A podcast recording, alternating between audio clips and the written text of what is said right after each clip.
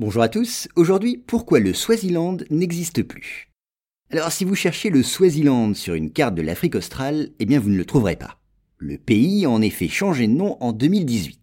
Il s'appelle désormais Eswatini, ce qui dans la langue du pays signifie « pays des Sawazi », qui en sont les principaux habitants. Alors que peut-on dire de l'ancien Swaziland? Eh bien ce petit pays, enclavé dans l'Afrique du Sud et frontalier du Mozambique, fut une colonie britannique jusqu'en 1968, année de son indépendance. Le nom de Swaziland se référait autant à l'ethnie Swazi, qui habite le pays, qu'au passé colonial de ce petit royaume.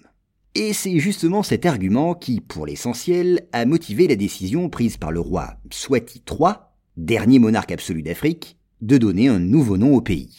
Le souverain, qui prit seul la décision, prétendait ainsi imiter les autres pays africains qui, lors de l'indépendance, avaient remplacé le nom donné par les Européens par une appellation répondant mieux à leur tradition ancestrale. Et d'après le roi, tous les pays d'Afrique auraient procédé ainsi. Il ne voyait donc pas pourquoi le Swaziland devait rester le dernier pays du continent à conserver le nom hérité du passé colonial.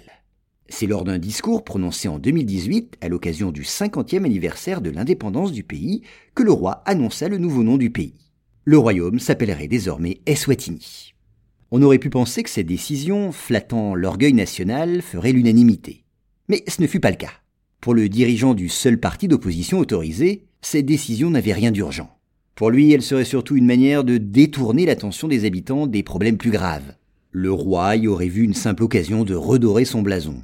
Il faut dire que les rares opposants, ainsi que la communauté internationale, critiquent son gouvernement, jugé autoritaire et peu soucieux des règles de la démocratie. Par ailleurs, les dépenses somptuaires et le train de vie fastueux du monarque et de sa cour peuvent paraître déplacés au regard des conditions de vie difficiles des habitants. En effet, ils vivraient pour près des 2/3 sous le seuil de pauvreté.